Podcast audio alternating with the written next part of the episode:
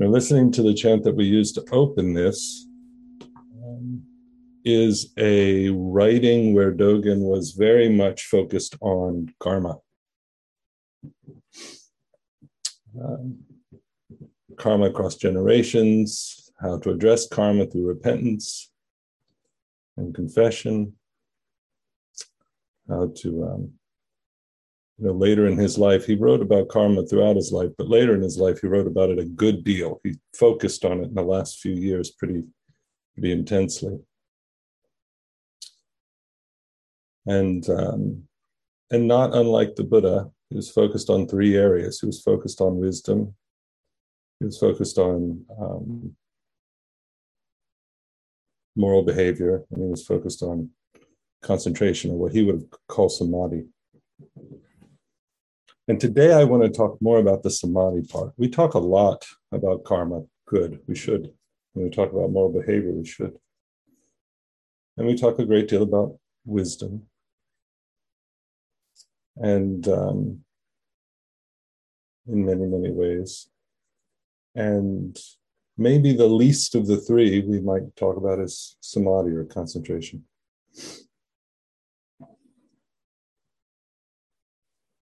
And Dogen said, in Dogen's kind of um, teaching around this across his life was he came back from China. He came back from China from a teacher, Ru Jing, and he came back with um, this phrase that he used his whole life, which is to drop off body and mind. And um, and this dropping off of body and mind is to realize what he also called what he called Jiju Zammai, which we translate often in the way we chant it as self receiving and employing samadhi. So, what do these two terms mean? So, dropping off body and mind, we could say that the, the way Dogen understood this, you can glean from a lot of his writings where he talks about um, the dropping away of separation or there not being a center to experience anymore, that there's kind of a, that the dropping away of body and mind, the way we may talk about this experientially, is the way each of us have at the center of the world, the center of the experienced world, kind of a projected body or a projected mind. They're together, but there's this anchor at the middle of things that is me.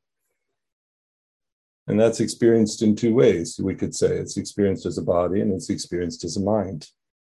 And of course, if we search the body, we can't find body without mind. And if we search the mind, we can't really find mind without form and body. These things are, are two faces of the same experience, but we can tell we can talk about them because one is not very tangible and the other is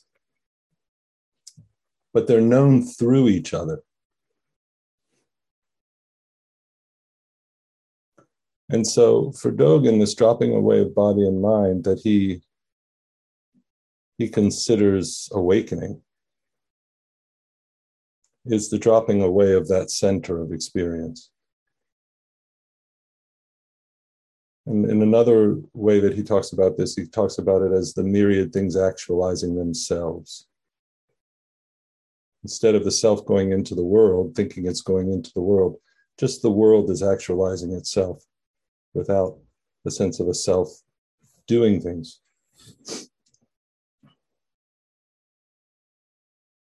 And so this dropping off of, of body and mind. And then Jiju Zammai, the self-receiving and employing samadhi. Samadhi is often the word that's used in Buddhism for concentration, gathering of the mind, and um, Dogen describes it this Ji Juyu is um, the way we translate it. It's a kind of receptive quality to it. And the employing is not that I'm employing something or I'm doing something, but that the but a kind of cosmic functioning that's happening. In other words, when there's not a self there, The mind is simply receiving the world. The mind and body is receiving the world, and it's receiving a world that's actualizing itself through the mind and body. Dogen likes this word actualizing. We usually translate as actualizing. It's actually the world is actualizing itself. It's not anybody doing anything. And so, in this dropping of body and mind, what is revealed is a mind and body that receives, that is receiving a world that is actualizing itself through that body and mind.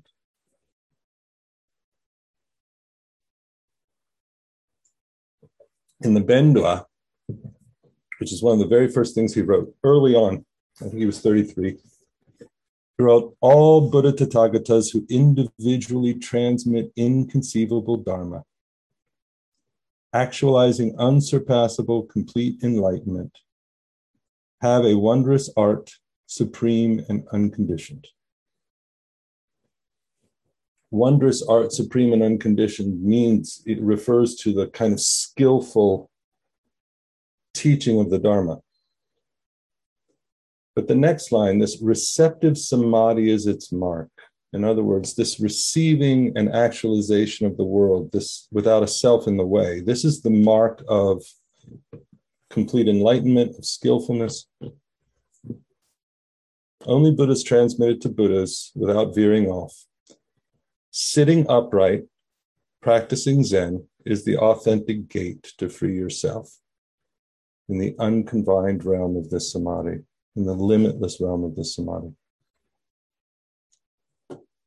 So one of the things, one of the reasons that I want to bring up the way Dogen talks about samadhi is because sometimes we think of concentration as something we're doing. And that's necessary. You know, sometimes that is how we have to think about it. But this idea that we are focusing the mind on something that is other than the one focusing. This isn't the samadhi Dogen's talking about at all. It's an inversion of that, actually the self disappears, and the whole world is arising.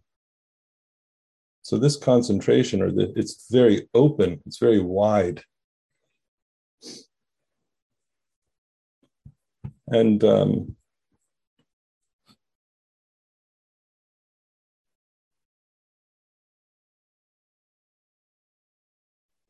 and it's a kind of you know it's a samadhi that has been is that has been confused i think there's been some confusion around it because because dogen talks about a realized world of things caring for themselves actualizing themselves all of this. Some people have concluded that that is the way he thought about what we should be doing on the cushion. We should just sit down and do nothing and that um, that it's kind of uh, sitting in serene calmness with no aim. Because that's the way he talks about what it is for a life without separation that the cosmos actualizes itself. Well that is what we call an absolute view or because he doesn't actually talk about Zazen that way. And he certainly is not a teacher. For those of you who don't know, I don't know who knows who Dogen is, but Dogen is, I should have said this in the beginning, Dogen is the founder of the Soto school, the school we're in, the school that we teach in. Or he's considered the founder of our school. I, I, I actually don't think he planned on founding anything, uh, but um, but he's been made the founder of our school. And so um,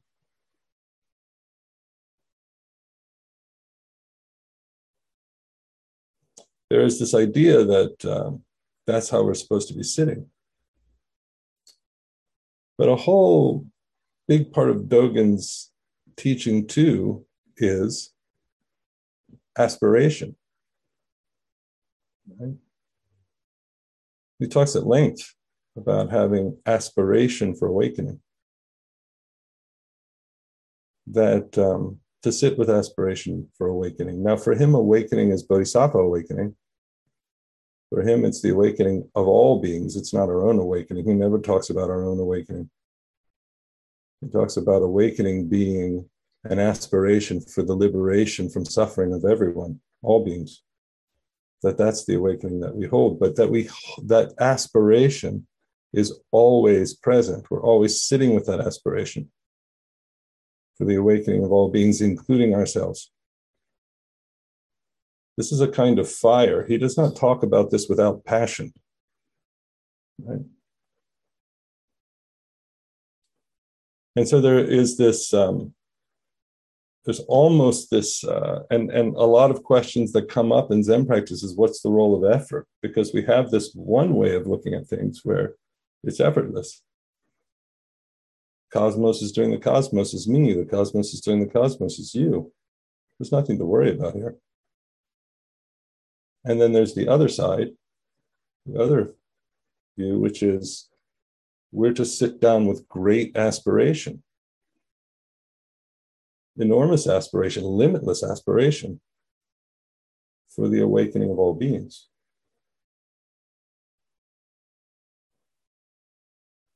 And that aspiration, well, first he says, first in the Bendowa, he also says, but what can be met with recognition is not realization itself, because realization is not reached with a discriminating mind. So this Jiju Zamai, this self-receiving and receptive samadhi that is the mark of an awakened person, this is not seen through, according to Dogen, discriminating mind, the mind that discerns things.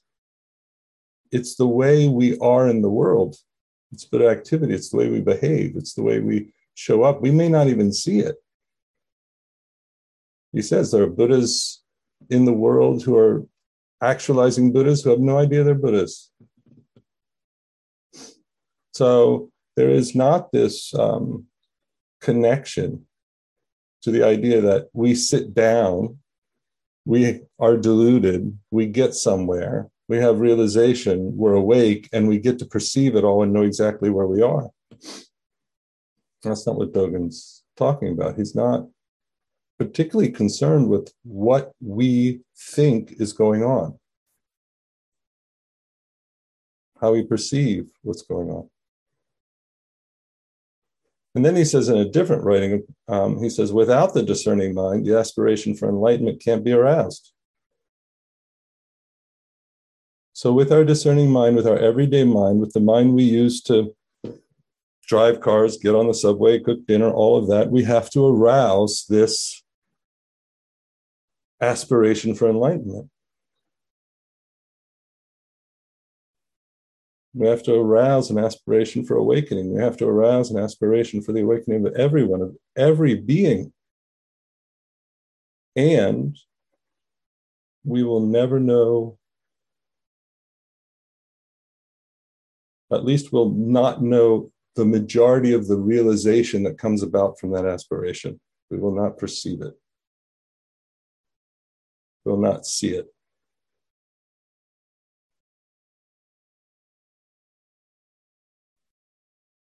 So we're sitting to arouse something in our perception.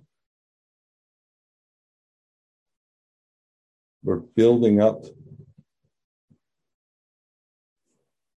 this heart committed to everyone's liberation. That includes our own. And we have to give up any idea that we're going to realize, that we're going to experience the realization of it. Now, this is where the confusion sets in because when people say give up any idea of things, they think, well, give up all ideas, including the aspiration. But Dogen's not saying this. He's saying absolutely have the aspiration in heart and give up any idea of its fruition.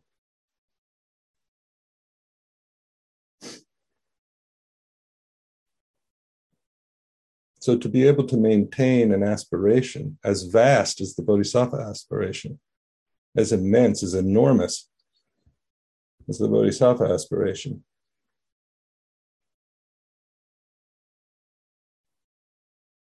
Without any desire to see the fruits of that.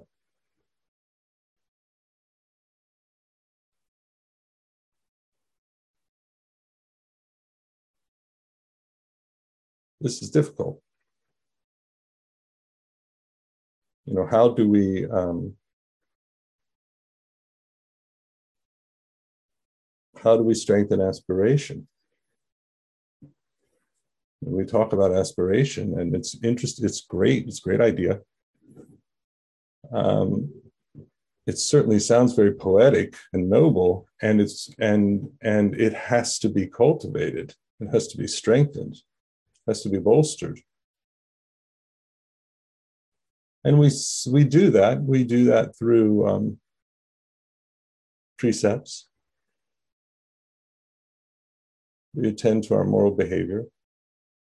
We do that through our vows. Our four bodhisattva vows are exactly an expression of this thing that Dogen's pointing to. Raising aspirations that don't have an outcome that we will ever be able to witness because they're limitless. It's a limitless and impossible task.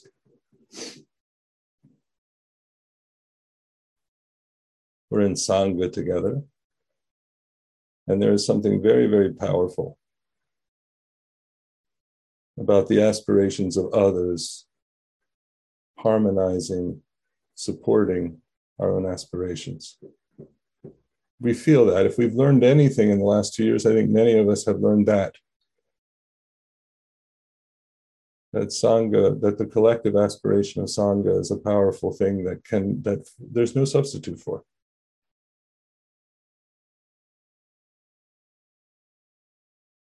We need one another's determination. We need one another's energy. We need one another's confusion. As long as that confusion is met by a very, very um, upright engagement to clarify it.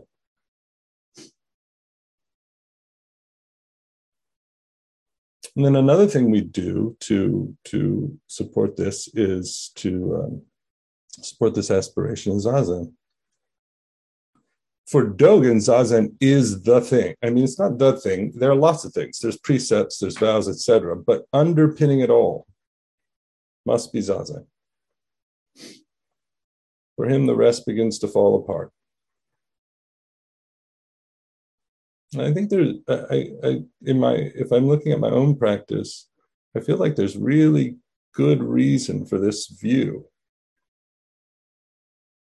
which is um, Zazen is the primary place we build concentration. We start with, you know, how are we all trained when we first came to practice? was to bring our attention to the breath over and over and over and over again. We forget that after a while and start to think that's not so terribly important, but it actually remains incredibly important.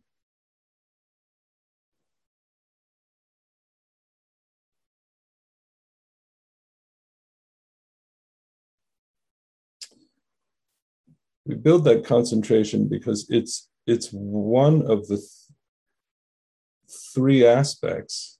This isn't the only reason, but it's one of the three aspects that the Buddha said was necessary actually for an awake life. We have to attend to wisdom in all of its aspects, the wisdom that arises from the body, studying the Dharma, all of these things, that area has to be attended to.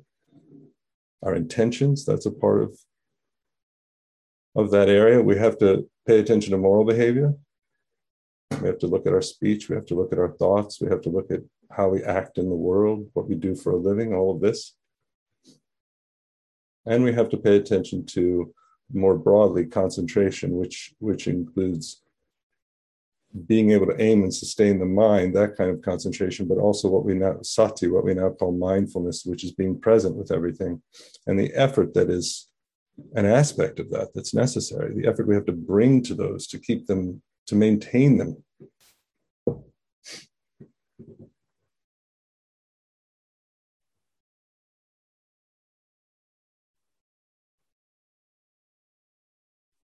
So the Buddha said we have to focus on this. Actually, Dogen quotes the Buddha in a fascicle called The King of Samadhis. The King of Samadhis. So you know it's important.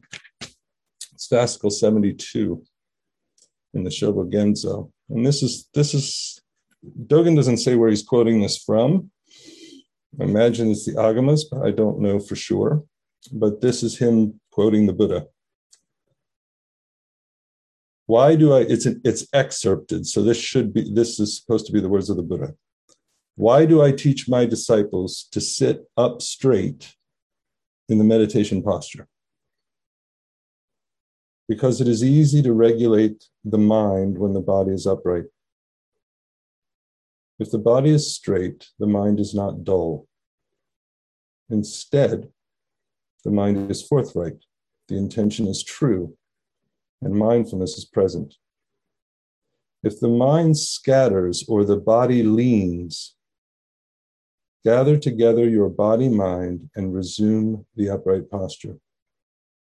If you want to manifest samadhi and enter it, you should gather together all distracted thought and scattered mind within this posture. Practice in this way, and you will manifest and intimately enter the king of samadhis. Now, this one line here, if you want to manifest samadhi, so this is the link, right? He's writing this because the Buddha is giving us the link between this open, receptive samadhi and where we are now. If you want to manifest samadhi and enter it, you should gather together all distracted thought and scattered mind within this posture.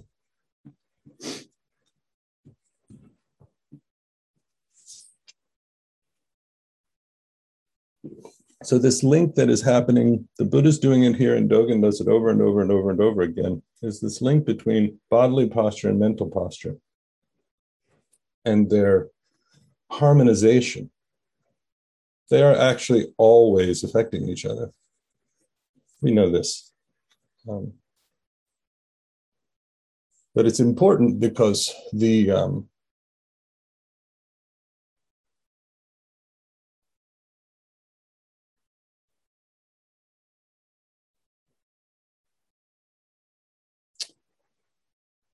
it is the uprightness and the gathering and the breath's gathering of the mind that give the body mind the strength to transform karma.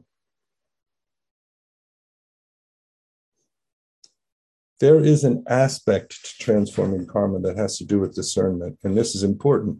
And we do this. We try to find the roots. We look for the roots of what causes our suffering and our thinking and our views, etc.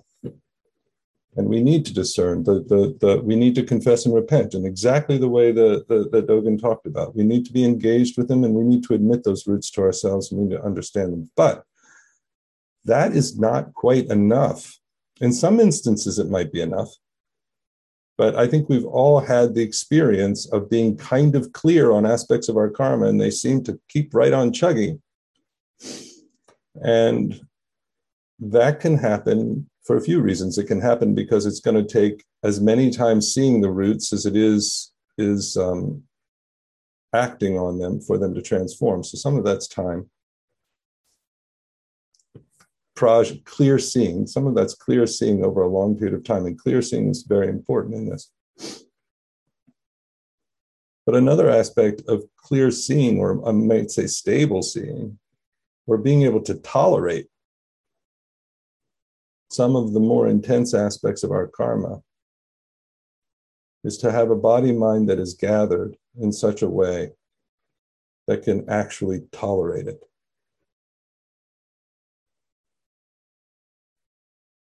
if the body mind is not gathered, if there's if it's splintered in a hundred pieces, if there's areas that we're not paying attention to, if it's swirling about, we can have the most brilliant discernment imaginable.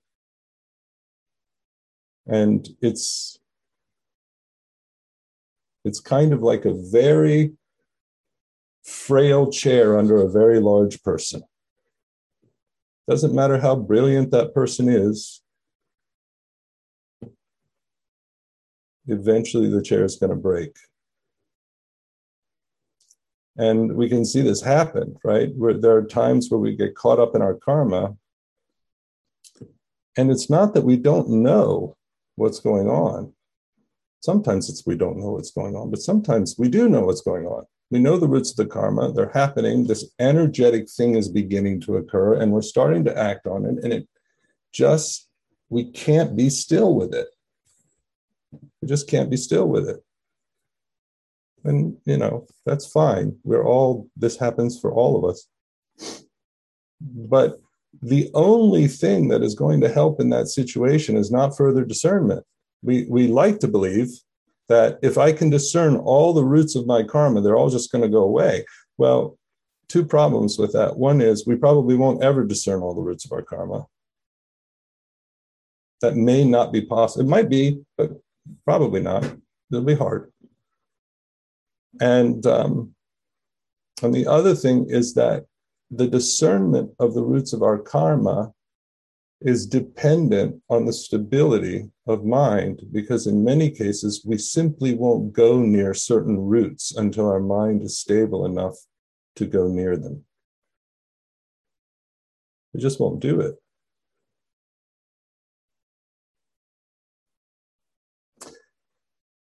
So this um, you know, the Buddha and Dogen are both encouraging us to include the body fully in the stability of the mind, in the stability of the process. So when we come, how do we build this? How do we gather? He uses, I think he uses the word gather. Let me see. If you want to manifest samadhi and enter it, you should gather together gather together. This is what this is what samadhi means. You know, one of the one of the um, ways you could translate the first part of it, the root sam, is to gather. So to gather the mind.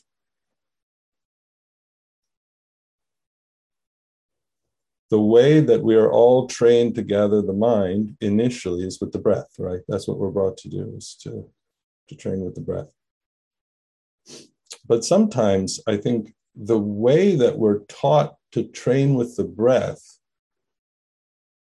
can encourage a separation that actually does not lead us to jijuzamai, that does not lead us to self-receiving and employing samadhi. And what and and this is the this is the words that I think is, are tricky, which is when you experience your thoughts, go your breath. I've said this, most people say this. And at, at, at first glance, that's not a problem, except if I say you, when you see your thoughts, go to your breath, well, now your thoughts are a problem and your breath is the right place to go, right? But the thoughts are not a problem. Dogen didn't think the thoughts were a problem. The Buddha didn't think thoughts were a problem. The problem was grasping the thoughts. The thoughts are not a thing to be discarded. There um, or just to notice our grasping of those thoughts. So if we're caught up in thought, and sometimes we're caught up in thought because we think we're doing good stuff, like discerning all of our karmic roots, right? And sometimes that's necessary. I don't want to completely dismiss that, but let's not fool ourselves into thinking that thinking is the way this is going to happen thinking is a part of how this is going to happen, but thinking is not the only room we're going to be living in. You know, Dogen says that um, that it, that the, it is the body that must take the leap beyond discrimination. The body has to take the leap beyond discrimination.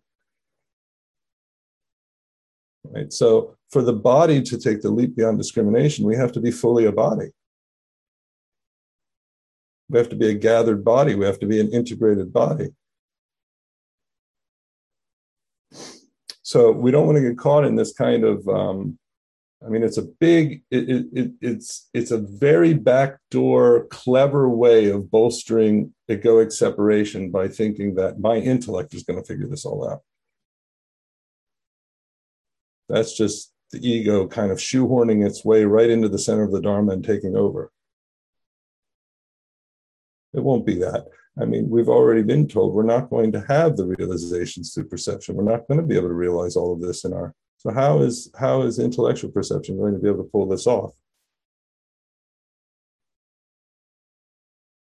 So that probably not going to get us there. So we come back to this this breath and concentrating the body.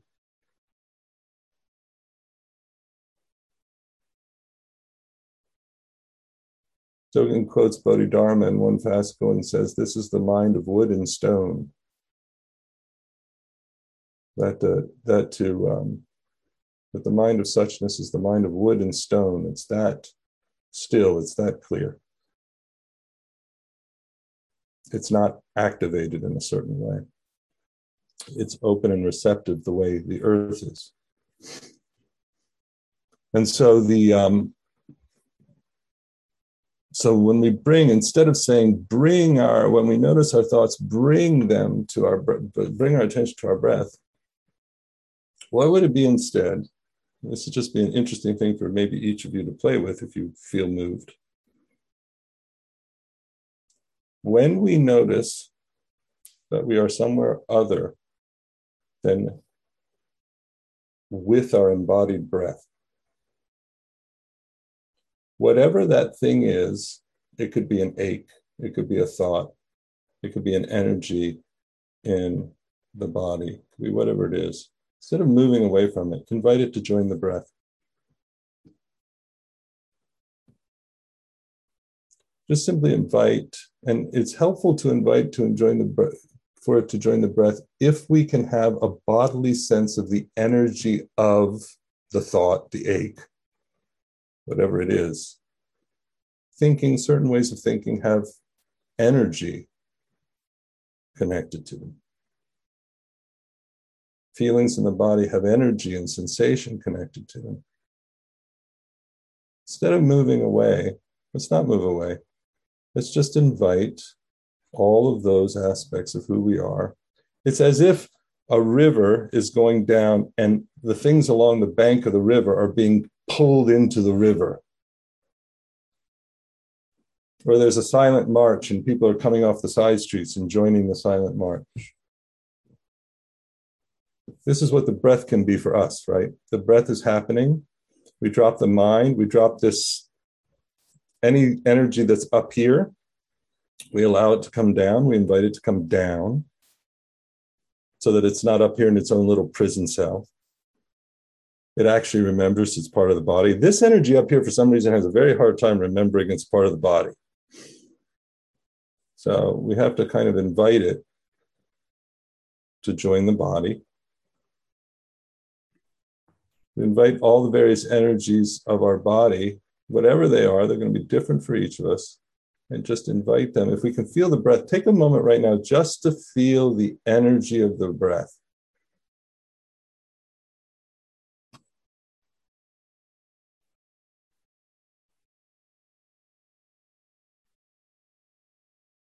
And if you notice things that are outside, we can use that word, outside the breath, just invite them to join the breath in the same movement.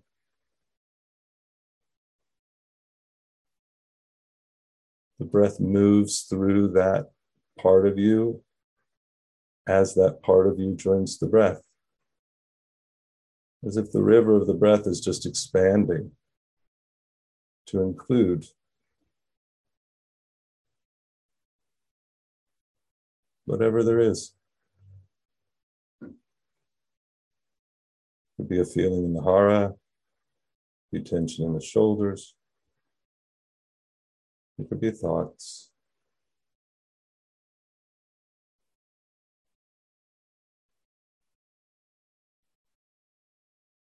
Maybe there's aspects of the body that were dissociated from we can feel into what's the energy of dissociation and invite that energy to join the breath. There's nothing that can't join the breath. The breath hinders nothing.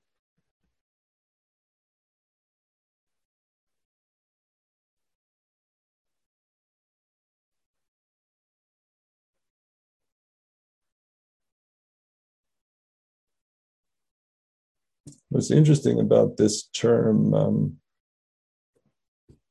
Jijuyu is um, the Ji is the self, the natural self part. The Ju Yu is the receive and employ. But if you put the two together, they can mean enjoy. So the receiving and employing has a sense of enjoyment to it. And this concentration on the breath, this breath, I don't even like to say concentration because concentration is so, has a looker, a concentrator. You can even invite that to join the breath. The one witnessing the breath, invite the one witnessing the breath to join the breath.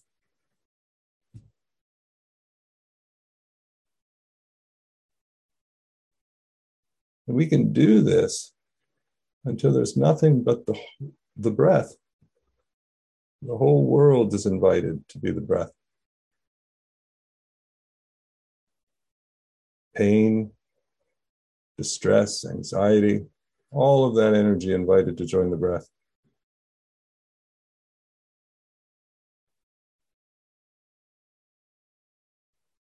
And when the mind wants to splinter again,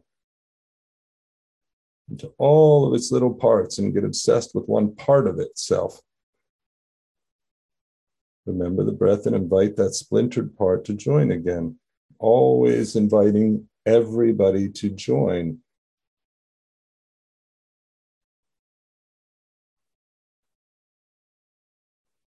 No one is turned away from. No one is dropped for the sake of the breath.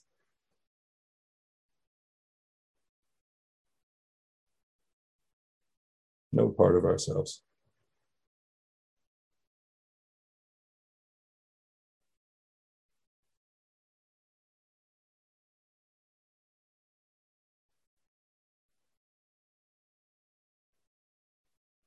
And as our capacity to allow the breath to be with all things,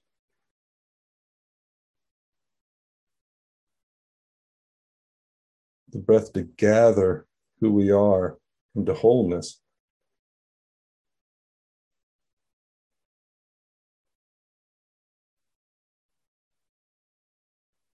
Then we cultivate the mind that is available to be with the karma of the world, to be with the pain of the world, because that mind and body will now be able to invite that world. Not as a conscious moral decision that we have to discern and think through, but as a capacity.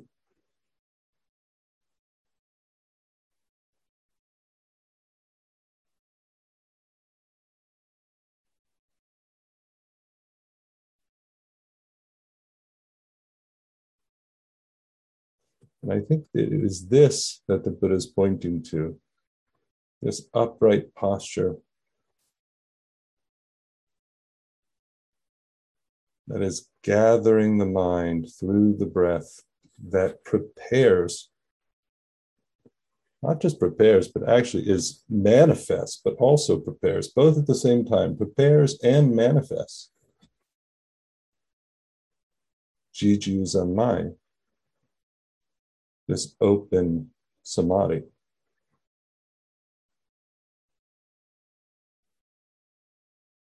Because before we can open to everything, we must invite everything.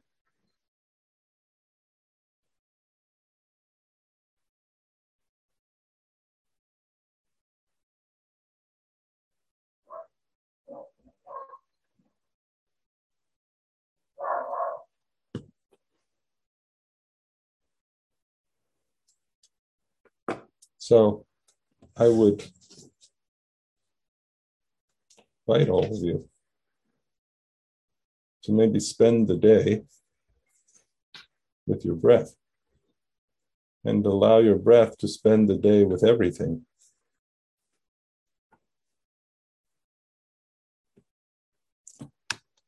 I, in this way of being with the breath, I do not, I, I feel not only that there is a um, it's the necessary foundation for transformation and awakening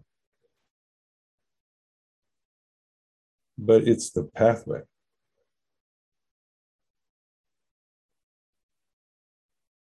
We simply cannot i don't i, I don't like to make many um, big declarative statements in this way but we cannot tolerate transformation in the way that we talk about it in the Buddha Dharma without a concentrated body and mind. We won't be able to tolerate it.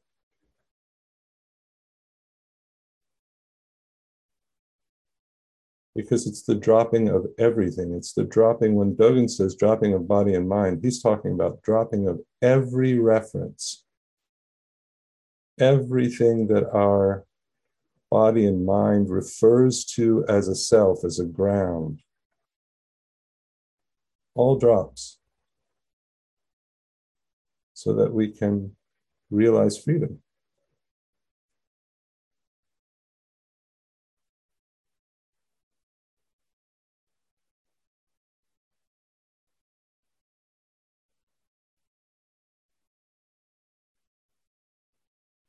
And so when we're agitated and we want to move, invite that agitation to the breath. Not if we're in pain that we can point to and we're stressing ligaments, please move. But if it's agitated, it's just like, I don't like sitting here. we can invite that to the breath. If it's just a general fidgetiness, we can invite that to the breath. If it's the pain of seeing things we've never been still enough to see before, we can invite that to the breath.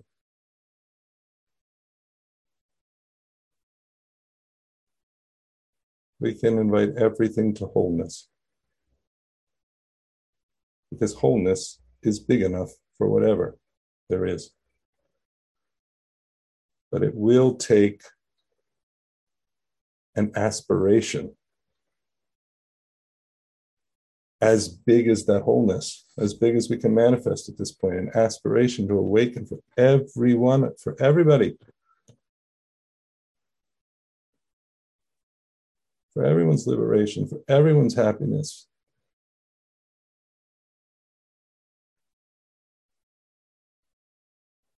An aspiration that's bigger than ourselves.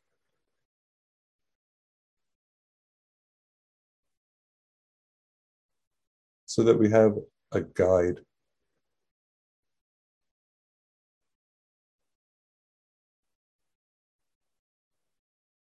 In a world that gives us very few trustworthy guides at the moment.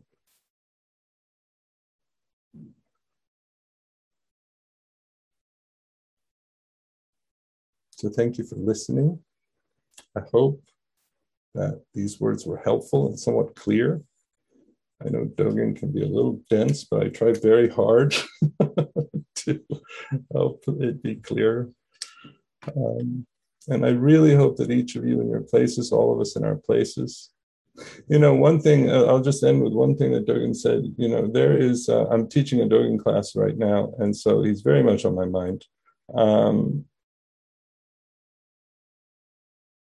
it is through our particularity, it is through our place that the wholeness of all things is realized.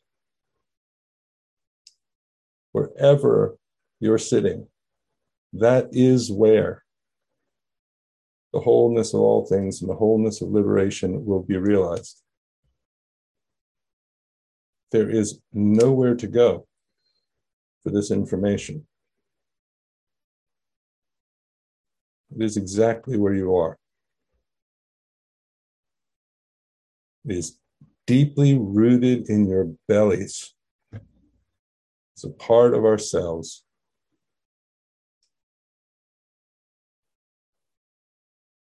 So please enjoy your place, enjoy your body, enjoy your uprightness. When you notice yourself leaning or your mind scattered, bring that solar plexus up in the back straight. Bring yourself back to, let the breath begin to gather you again. And that will be the pathway to samadhi and liberation. So, thank you all. It's very wonderful being with you. I look forward to when we're actually physically together again. Take good care.